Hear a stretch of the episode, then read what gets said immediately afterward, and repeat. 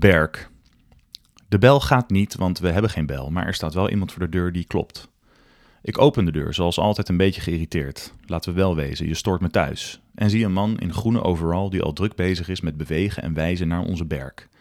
Hij wil heel graag praten, dus dat laat ik hem maar doen. Die berk is dood, zegt hij, nog harder wijzend. Ik kijk hem en daarna de berk, ondanks zijn drukte, sceptisch aan. Dood? vraag ik met een frons, om mijn sceptisch ook lichamelijk te uiten.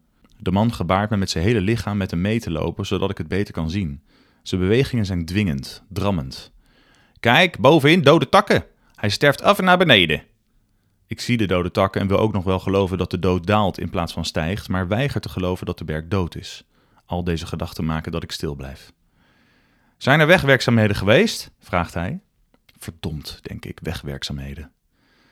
Ja, ze hebben een paar maanden geleden een heel stuk uit het asfalt gesneden, hier voor ons huis. Nu ben ik degene die dwingend beweegt.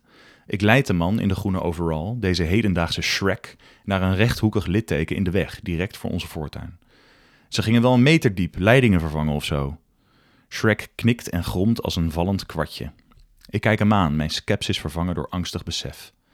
Dan hebben ze waarschijnlijk een wortel doorgesneden. De man klinkt alsof hij de tragiek van de situatie wel begrijpt, maar er is ook berusting omdat hij al zoveel boomleed heeft gezien. En nu moet hij weg? vraag ik. Nog niet dit jaar, nog niet volgend jaar, maar het jaar erop? Wie weet. Ik kom over een tijdje wel weer kijken. De dagen erna ben ik in rouwstemming om de stervende berk, onze grootste boom. Hoe haal je zoiets weg? En wat zet je er dan voor in de plaats? Het duurt decennia voordat je weer een boom van die omvang hebt. En wie heeft er nou decennia? Ergens in Bokstel verkopen ze volwassen bomen, zei Shrek, maar die zijn duur en in Bokstel.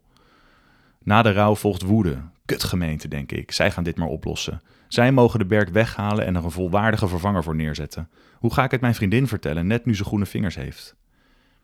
Twee dagen na Shrek staat er weer een man voor de deur. Niet in overal, maar wel met een uitstraling van autoriteit op het gebied van glazenwassen. Bent u de glazenwasser die met zijn ladder laatst een kras in ons raam heeft getikt? Vraag ik pisnijdig om alle onrecht die willekeurig onze kant op wordt geslingerd.